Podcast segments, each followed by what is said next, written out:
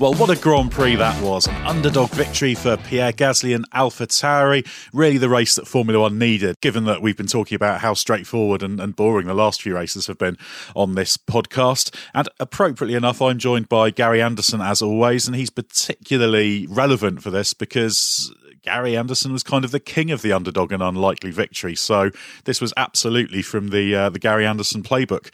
We're going to throw a few of your questions related to the race at, at Gary, but we're really focusing on on what Alpha Tauri did. So really, Gary, I want to start with what what's it like to be in a team where first you know there's an opportunity that's presented itself in a race.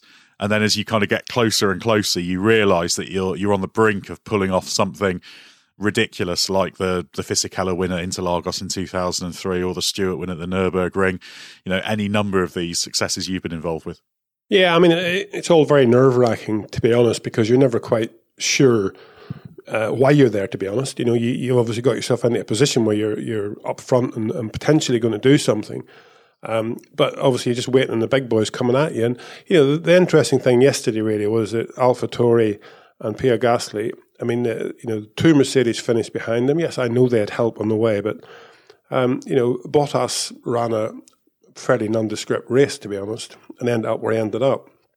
Um, Hamilton obviously had his penalty, but the rules are there for everybody, so you got to know them. And it, does, it looks to me like Hamilton and or Mercedes didn't actually know the rules of the pit lane closing because they were questioning the fact there was no red light at the end of the pit lane. Well, there isn't. So it's it's one of those sort of strange things, but you do need a bit of help on the way. You know, the Nurburgring thing with with Stewart was great because other people just fell off, but on the way there, we had to do the job correctly. You know, so that's the satisfying part for yourself. You can't control the others falling off. Same in, in um, the same in, in Brazil um, with Fisichella. You know, we couldn't we couldn't stop the others from falling off. They fell off. They crashed. Fisichella had exactly the same opportunity to crash if he wanted to. Um, but he didn't. He drove within the circumstances, drove within the car. We tried to execute the, the, the, weekend or the race as best possible. And at the end of the day, you know, the guy that crosses the checkered flag first wins that race. The race is, the race should not just be about being on, on pole position and disappearing into the distance. It should be it should be a race that has consequences for errors. And yesterday we saw that. You know, we always say that you know at the front it was a bit boring, down the midfield pack it was really interesting racing. Well, the midfield pack yesterday was at the front. That was the thing that's different about it. It was still interesting. It was still a challenge, but the midfield pack in that second half of the race were the guys doing the winning. So um, it just it just shows you that it, you know competition is in that field, in the in the middle of that field, and once they get to the front, they can still perform very very well. And a big congratulations to Toro Rosso because or Toro Rosso, yeah, Toro Rosso even Alpha Tauri because you know I've criticised them a lot in the past for being inconsistent. They would have flashes of, of competitiveness and then drop away. But yesterday, th- this season, to be honest, I think they're tidying that up a lot. And yesterday, they, they did a good job. Well, it's interesting for AlphaTauri because over the past year or a little more, they've been very, very good at maximising these chances, haven't they? Because they had the the Kvyat podium at uh, Hockenheim uh, last year, then the the Gasly second place at Interlagos, then this they've kind of taken up the racing points uh, mantle of being the ones who are there when others uh, make mistakes. Do you think there's a, a specific reason for a, a, team being able to, to do that? What does it what does it reflect about the way the team operates?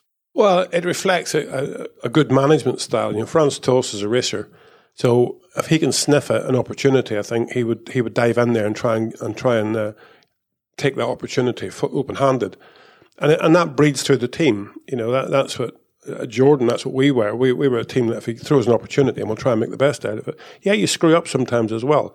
But at the end of the day, you know, you're just trying to get that one weekend of, of, of glory. Um, you know, it's what, 12 years since Toro Rosso won a race. Uh, Toro Rosso, yeah, it was Toro Rosso, Alpha, um, Tauri now. But it's 12 years since they won in Monza in the wet with Sebastian Vettel. And, you know, that's a long, long time. They've been competitive, but they, as you say, they've had the odd good result but never won to this level. So I think if you breed it into the team to have a look at opportunity, and if it comes towards you, then drive within it. I, remember Austria um, whenever Takuma Sato crashed. Um, Giancarlo was running around, Fisichella that is, was running around like 14th or something, and just running at the pace of the car that was running 14th. And Takuma crashed, and we called Fizzy into the pits sort of fairly rapid, fairly quickly. He went from running 14th to 5th. And then after the, the, restart, it was running around 5th at the speed of a car that was running 5th. It just needed to be put into that position to actually get there and, and actually respond to the situation. He was being chased, I think it was by David Coulthard in McLaren, you know, well above our performance level, but David never got near him, never got a sniff at him. So at the end of the day, you know, just that switch that moves you from being somewhere, running eighth, ninth, tenth, or whatever, to being running first, second, or third, and suddenly you can actually do that. Now, you know, for sure Hamilton was quicker, all that sort of stuff, and you'd expect it to be, but um, it wasn't an easy an easy thing for, for Mercedes to come through the field. And again, Hamilton started to suffer his heating problems. But uh, for for AlphaTauri, you know, it's a great little team they they are, as you say, I think they're the Jordan of the past in a way. You know, they're run by a good guy in Franz Tost.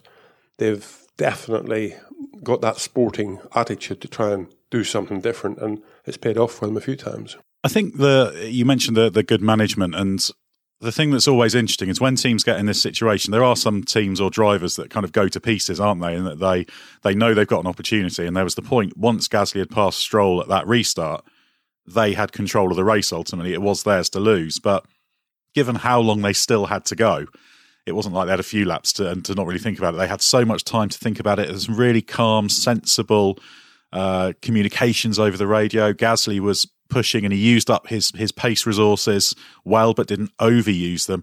Doing all that is really, really difficult, isn't it? And it, it's so easy for that to slip away because we see this so often. Teams get into a an out of position position, as it were, and then it, they squander it and it just goes against them. But that that capacity to just zero in on it is really really impressive, isn't it? That's that's the thing that you you need a team in this situation to do.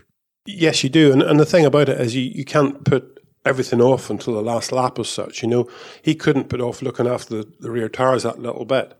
He had to do it the whole the whole period of time that he was in the lead. He had to think about where he was getting going to get to and how far he had to go. And again, with the battery management, all that stuff, you know, it, it, he drove that car and won that race yesterday. So we, we keep talking about the driver driving the car alone and unaided. You know, he could have easily squandered his tyres very, very quickly when he got in the lead. You know, a bit too much excitement, a bit too much throttle. Three or four laps, the rear tyres are, are, are knackered and somebody's coming at you. But he didn't do that. He kept his driving neat and tidy and clean. I never saw one one lock break. You know, that sort of stuff is the stuff you've got to do every lap. And he did it every lap. So it definitely showed yesterday, you know, a true professionalism. Obviously, we know he's quick. You know, he didn't get a good run at, at Red Bull for whatever the reasons being. But I think the Red Bull team, relative to the, to the uh, AlphaTauri team, is a complete contrast to uh, a top end team that expects to a family team that is just happy to be there doing a very good job and you know a very good job in, in Formula One you, you, have finished in the top 10, you've done a, a, very, a pretty good job, to be honest. You get into the top six and you're doing very well. And, and they're knocking on the door of that now. Yesterday's win was obviously a bit of a, a luxury, and it won't happen very often, I don't think. But at the end of the day, you know, the family team attitude has brought the best out of Pierre Gasly. Well, we've got a few questions about Gasly, so we'll we'll work through some of those. Actually, the first one doesn't come from a listener. Well, he does listen, but it comes from uh, comes from a colleague in Scott Mitchell, in fact, who just asks if you think Pierre Gasly is maybe a brilliant underdog, but not necessarily the leading man to be in a top team, and, and, what drivers did you work with that maybe fit that description? I mean, the one that springs to mind for me, you've already mentioned, is Giancarlo Fisichella, who seemed to be a wonderful underdog driver, capable of amazing things, but then put him alongside Alonso in a championship winning team, and he's a little bit, a little bit not average, but just just a step behind. Yeah, I think you know whenever you look at uh, Giancarlo's result in Spa with with Force India at that time when he finished second on pole position and finished second and in the next race he's in the you know the Works Ferrari team. Um, you can see, you can you can understand that he fell over very quickly when the pressure came on from a top team. Giancarlo on his day was as quick as anybody, you know, um, and and a fantastic driver, fantastic you know talent to be honest. His finesse with the car and feel with the car was was fantastic, but it wasn't consistent enough. And that was the problem. And again, when we got against Alonso, or as I say, when he went to Ferrari, you know, it all just fell apart on them because it wasn't that family attitude around them that would put the arm around the shoulder. They just expected every time you get in the car, you're going to drive flat out. Um, and I think Pierre might fit into that same realm. However, I, I, I think I see more of a fighting attitude from him with the with uh, AlphaTauri because he has had some good results through having a battle. You know, it's always been a battle, and I think that he's he's been able to overcome his teammate. You know, pretty often, and his teammate's no slouch either, to be honest. So, end of the day, I, I think he has got more of a fighting attitude than uh, than uh, Fisichella had on a day, every day type thing. But he needs. Um, you'll never know until you get the opportunity. You know, can you stand the pressure of the big team? Maybe the big team should change a little bit. You know, what we do see with Mercedes is that it's a big team, but it's family or family operated as such. You know, Toto Wolff puts the arm around the shoulder of everybody a bit, and you know the whole company works as a unit. Um, I'm sure they'll be having chats this morning in the office about what happened yesterday, and you know you've got to always recognise your downfalls and and try and eliminate them for the future, but it won't be done in a in a, a nasty way at, at, Mercedes. So I think Mercedes are are definitely the the the team that could give Red Bull a little bit of a lesson. You know, you always they're you know both Christian and and Helmut Marko are a bit sort of bold with their statements about stuff. And that that includes engines. You know, engines, drivers, anybody. Uh, they're bold with their statements about their performance, and sometimes you need to sort of bite your tongue a little bit and, and keep it back. And uh, I think Pierre Gasly could could you know benefit from being with a team like Mercedes. I'm not sure he will benefit from being with a team like Red Bull. Well, that's that's the big question. In fact, we do have a few questions about this. There's one from uh, Christopher Partridge, who said, "Should Red Bull switch Albon for Gasly next year, or should it drop Albon back to Alpha Tauri and hire an experienced hand like Hulkenberg to put in alongside Verstappen?" Or should it keep everything as it is and let Gasly build some uh, more experience in AlphaTauri? So, so what would you do with Gasly? Because unquestionably, this has created them a little bit of a headache, hasn't it? Because Gasly's been strong not just with that win, but he's actually been strong consistently through the season. Yeah, he has. Very, very good. And, and you know, the thing about whenever he got removed from Red Bull last year, he, he bit the bullet and got on with it as well. You know, he could easily have taken that, you know, and, and felt pretty bad about it. And I'm sure he did internally, but he actually got on with his job. His job was to drive for, for uh, Toro Rosso as it was then. Got that one right. Um, and he did it very, very well. So, you know, he, he, he bought into the situation as best he could and he did the job.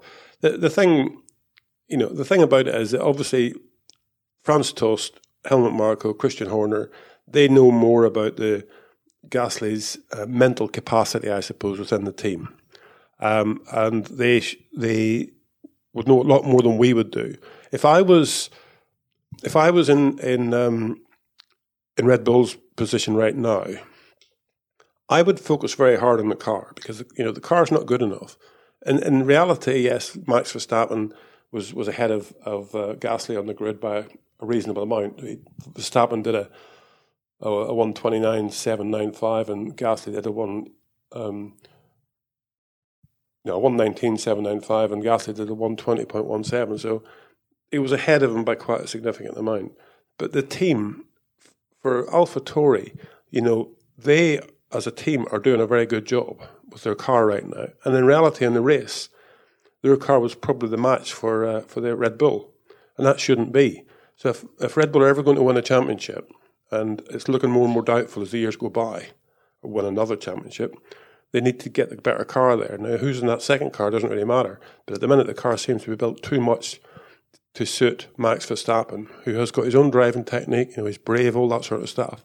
But they need to buy into the fact that Alex Albon is a good driver, Pierre Gasly is a good driver. Either of the two of them in a good car will do a good job, but they don't get a good car with Red Bull. So, what, which one of those two you pick, I don't think there'll be a big difference in it. I think both of them can do a very good job. Both of them can be podium contenders in a reasonable car.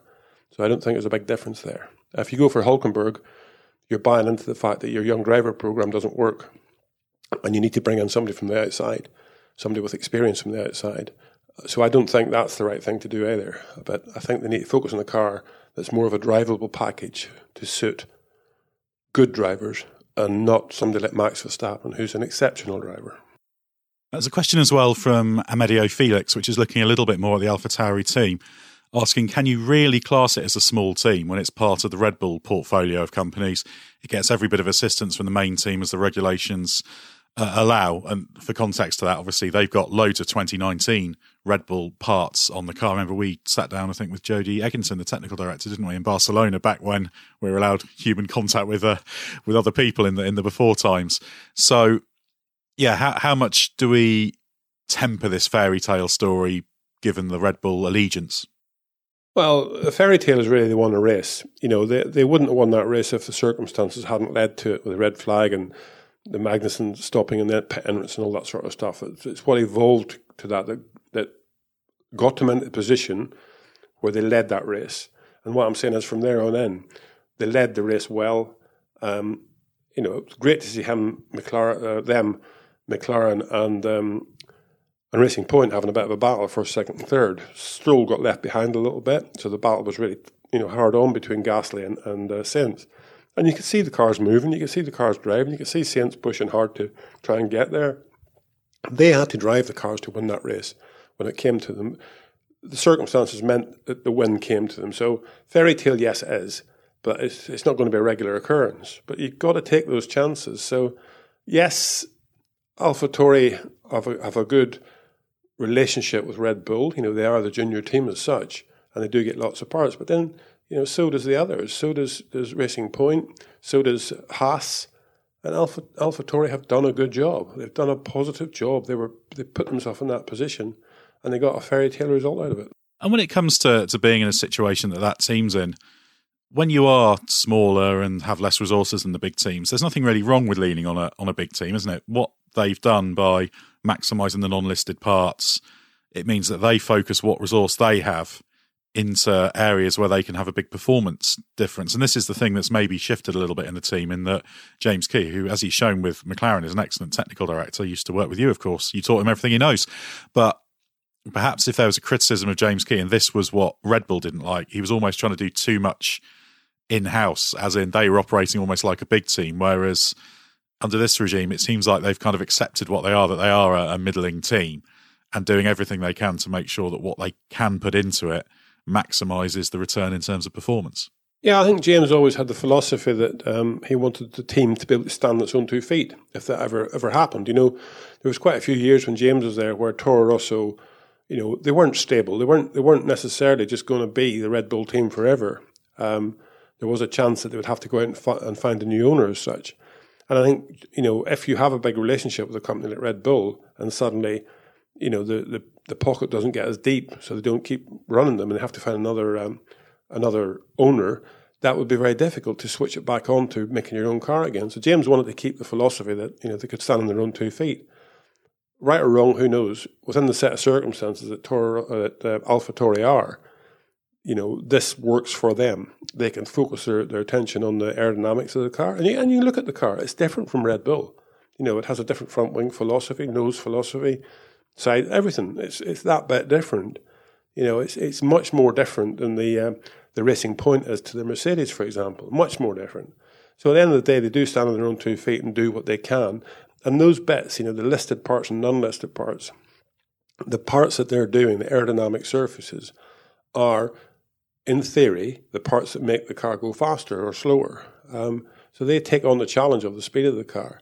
All the other stuff like the gearbox and the uprights or wheel bearings, whatever, they're all things that, you know, yes, they're important obviously to the whole package. They're they're very important for actually getting to the checkered flag. You know, the more miles you can put on them with more cars using the same bits, the more reliability you'll get out of them. So, you know, buying into those parts is not wrong. And um, it does mean that, it, you know, they are not a standalone team. If, if there was an ownership change tomorrow, it would be tough for them unless they, that owner was still willing to work with Red Bull.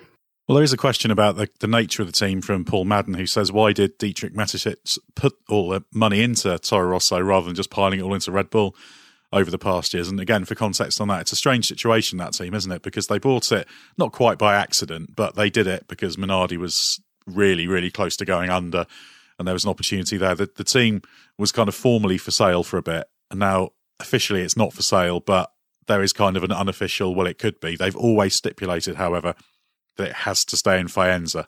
It's strange, isn't it? Do you, do you think that there, there's a that it's beneficial for Red Bull to have that that second team and spend money on it? I guess it's easier now with a new Concorde and everything, making it a little bit more self sustaining. Yeah, I think you know for any any company, it's it's it's two different companies. Red Bull is Red Bull. AlphaTauri is a different, a completely different company.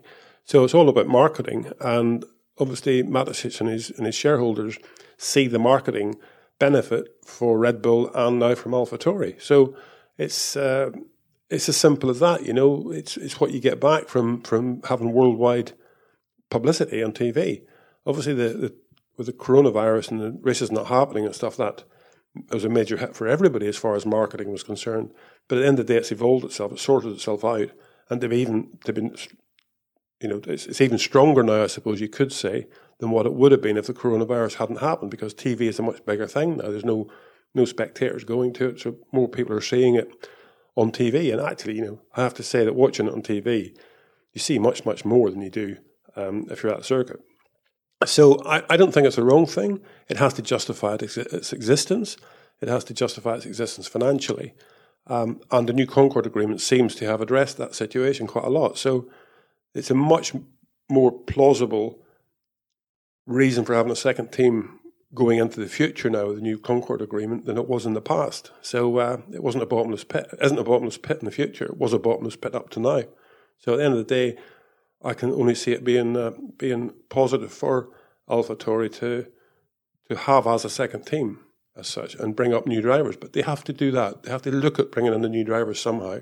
At the minute, there are some good new drivers coming through GP2 right now or um, F2 right now, and they they're going to need that opportunity soon. And there isn't that many opportunities there now, to be honest. You know, with Alonso coming back, Lewis, you know, staying probably. Bottas signed up again, blah, blah, blah.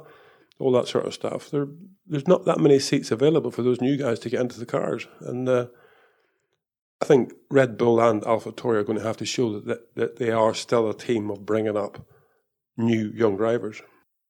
Well, Yuki Tsunoda, who's doing very well in Formula Two, he's going to test the car in Abu Dhabi at the end of, of the year, and there's there's a feeling that provided he does qualify for the super license, which he should do, he's on target to do, he's probably going to be in that car in Kvyat's place uh, uh, for, for next season. So there, there is that, that conveyor belt. But it's interesting this thing about being a, a, smaller team because you know you've always said in the past you loved putting one over the, the big the bigger teams. You you seem to thrive in that in that smaller environment, but at the same time you're also quite not harsh, but you don't give the smaller teams a free pass for not maximising what they've done. You've criticised Toro Rosso in the past for underachieving, and and quite fairly. So, how important is it to create that kind of mindset where you where you make the team around you feel that they're they can be realistic, but also not let that realism just allow them to kind of slack off. It's quite a fine line, isn't it? Because if you're making your people feel like you should be winning every week, obviously that's just ridiculous and that's not going to work. But if you're going to make them feel it's all right to be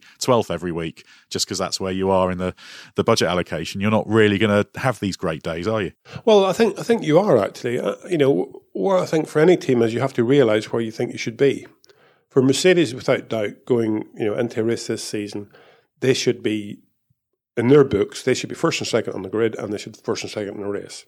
Anything less than that, and something's happened, something's gone wrong. Either the car wasn't, they didn't get the best out of it, mistakes were made, or whatever. And then you have to recognize those reasons. Now, as I say, with AlphaTauri, taking them as an example, um, you know, they have to recognize where they should be. Uh, they, I think, could be quite happy if they've got two cars in the top 10 in qualifying. And if they've got two cars in the top 10 in the race, they should be reasonably happy.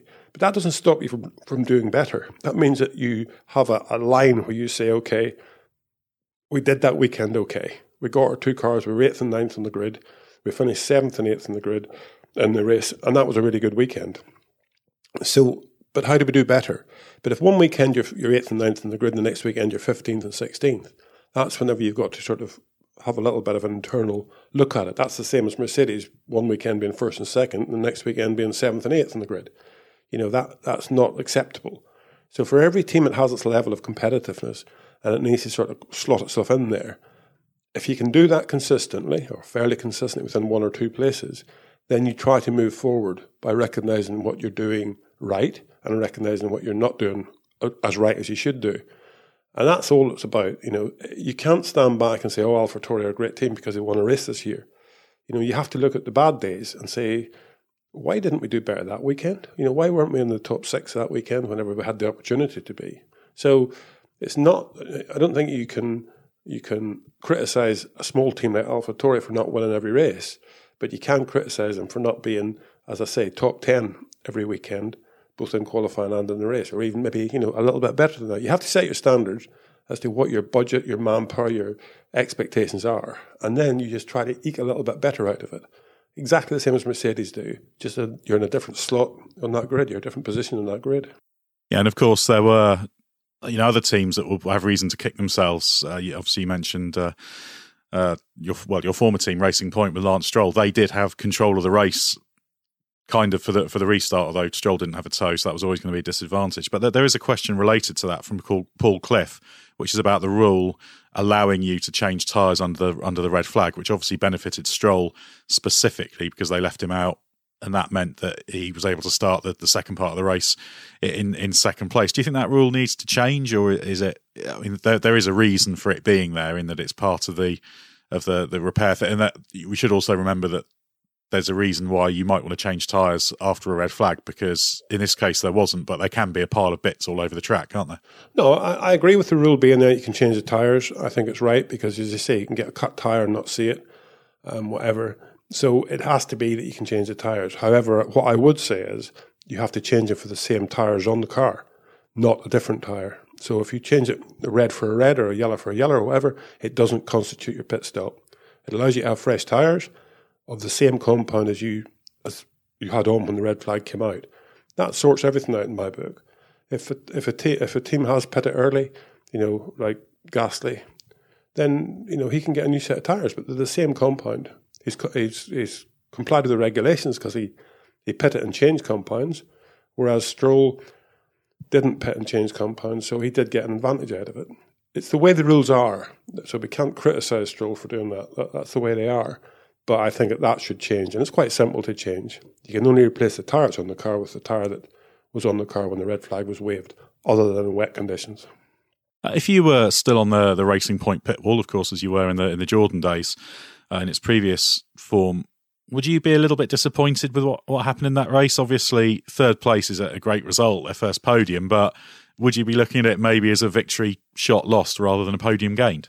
Um, yeah, I think I think I probably would have been disappointed. I might have been even more disappointed in what happened to, to Perez because you know he was up there and, and doing a good job, and then suddenly he wasn't for lots of reasons, and you know that happened because of coming into the pits behind Norris and losing a bit of time there. Then whenever he he had a, a, bit of a slow right front tyre change, and then suddenly secure cars leaving the pits.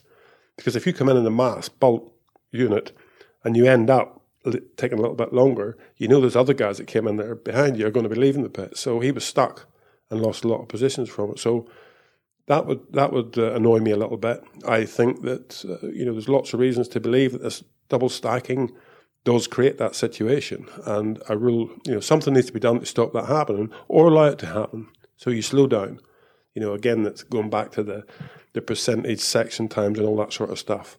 So that there is an opportunity to exploit that percentage section time if you really want to.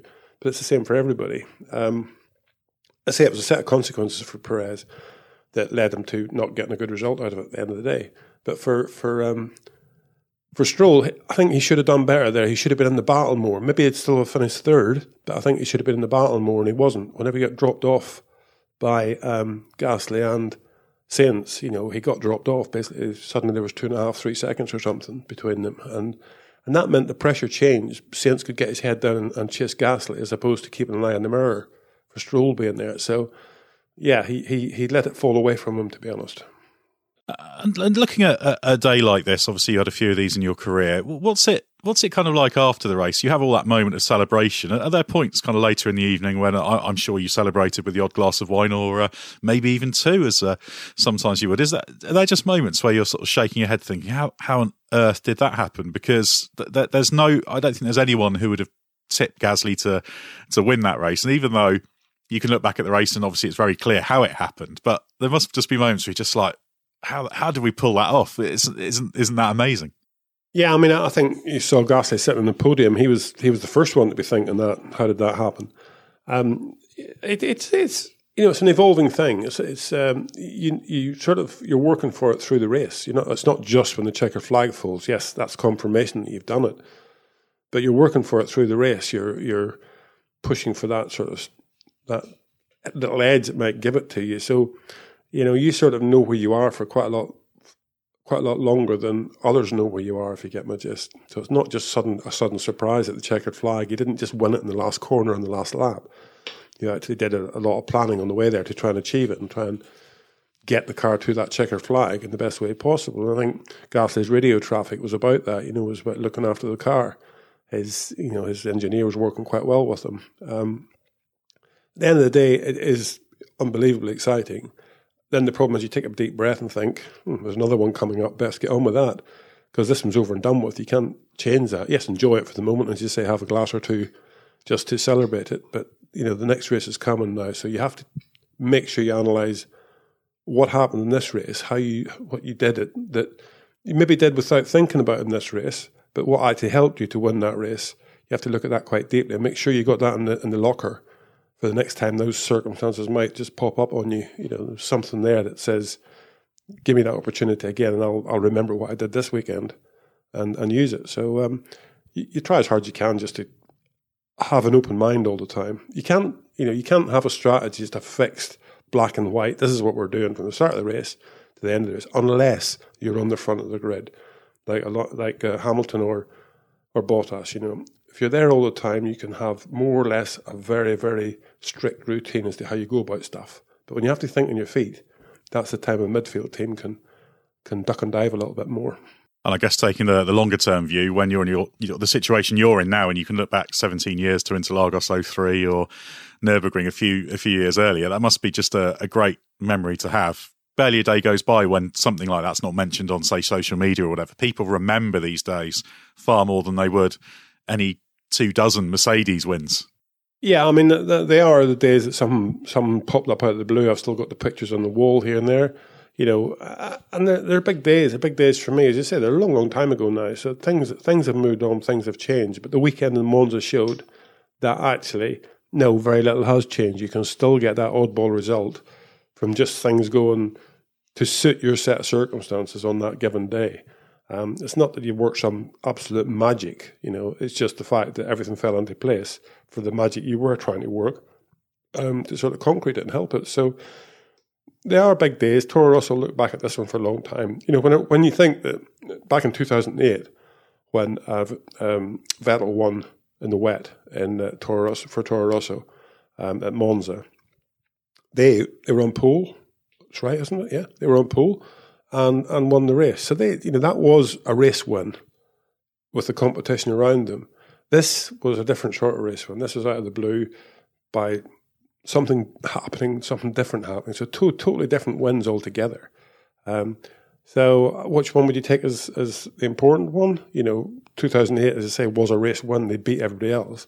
This one, they were in the right place when the checkered flag came down, but they had to get themselves into that right place, and they did it. So you look back at these races like I do at, two, at um, 2003 in Interlagos or 99 with Stewart or or even the, the lesser days. You know, whenever you've I mean, Canada what was 96, I think we finished second and third to Jean Alesi. Yeah, 95, wasn't it? 95. Those are good races. Those are good days when you've done a decent job. You know, they're not always about the top step of the podium. There's lots of other things coming up. And as you say, you know, Toro Rosso have done a good job. A third, you know, a third or a fourth or a fifth, that's a very good job for most of these teams normally, because in, in theory, you should have two Mercedes, two Ferraris, and two uh, Red Bulls. And then next up, seventh that's that's about what you expect out of a weekend. If you do that, you've done a good job. And if you can get into that top six, then very good. Now, Ferrari are helping everybody do that at the moment, but uh, that's a different story. And just before we, we finish, just on a little bit of a, a, different topic, obviously there was lots of talk about Williams at the weekend with the Williams family moving out of the team. It, it is the end of an era, isn't it? Because that, that team will continue, but the, the family ownership will, will, will be gone. And you raced against Williams for a long time. Obviously, you, you've known people like Frank Williams, Patrick Head, etc. So, kind of as, as a rival uh, for them, what do you make of, of, the end of that team and the role it had, and and why did you never work for Williams?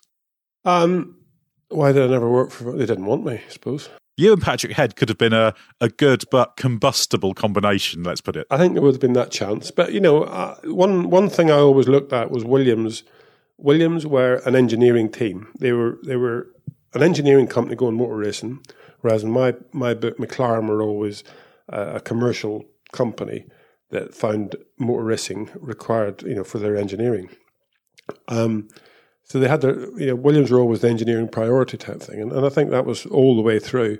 It, it's it's sad to see the, the, the family name going down, but then you know, as I say, in, in, the past we've had the Brabhams come and go. You know, McLaren as, as now is nothing like what McLaren was, all that sort of stuff. So at the end of the day, you know, things do move on, things do change. I just hope these new guys really do get behind it and look at the look at the priorities of making the team successful again is is like making it like Alpha AlphaTauri are now, to be honest. Bringing them along a bit and getting them into a competitive level so they can fight with people a bit.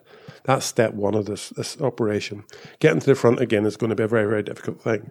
But getting them to being competitive with teams like McLaren and teams like um, AlphaTauri or, or Racing Point, that's what they have to get Williams back up to. Um, so I hope they have that vision. And what the name is over the door, to be honest. Um, I think the, the history of Williams goes out the door with Frank Williams and Patrick Head. I think that was Williams. What it is now is not Williams. It's a, whole different deal. So I've seen the split between the Williams heritage, you know, as happening quite a few years ago, to be honest. I guess it's a little bit like what you've got with Racing Point now. That that is sort of the team you were once at, but it's also completely different, isn't it? It's got some of some of the DNA flows through it, but uh, times have moved on. But yeah, uh, yeah, a big, uh, a big, a big story for Williams. Uh, well, thanks very much, Gary. It's been great to get your insight into into these shock wins, given that you were the uh, the chief architect of a few of them back in uh, back in your prime, as it as it were. Uh, obviously, we will be back next week with more from Gary. So if you've got any questions related to the what's it called, the Tuscan Grand Prix um, at Mugello, which is going to be a celebration of, of Ferrari of, of, a sort, I doubt it'll be uh, much of a celebration, but but there we go. Do do chuck them at us on on Twitter. You can follow Gary on at Gary Anderson F1 or throw them at myself on at Ed Straw F1. And do make sure, if you haven't already, that you subscribe. And if you enjoy what you listen to, don't be afraid to chuck us a quick review on your podcast platform of choice, as they're always much appreciated. So thanks very much for joining us. We'll be back in the middle of next week with more from Gary.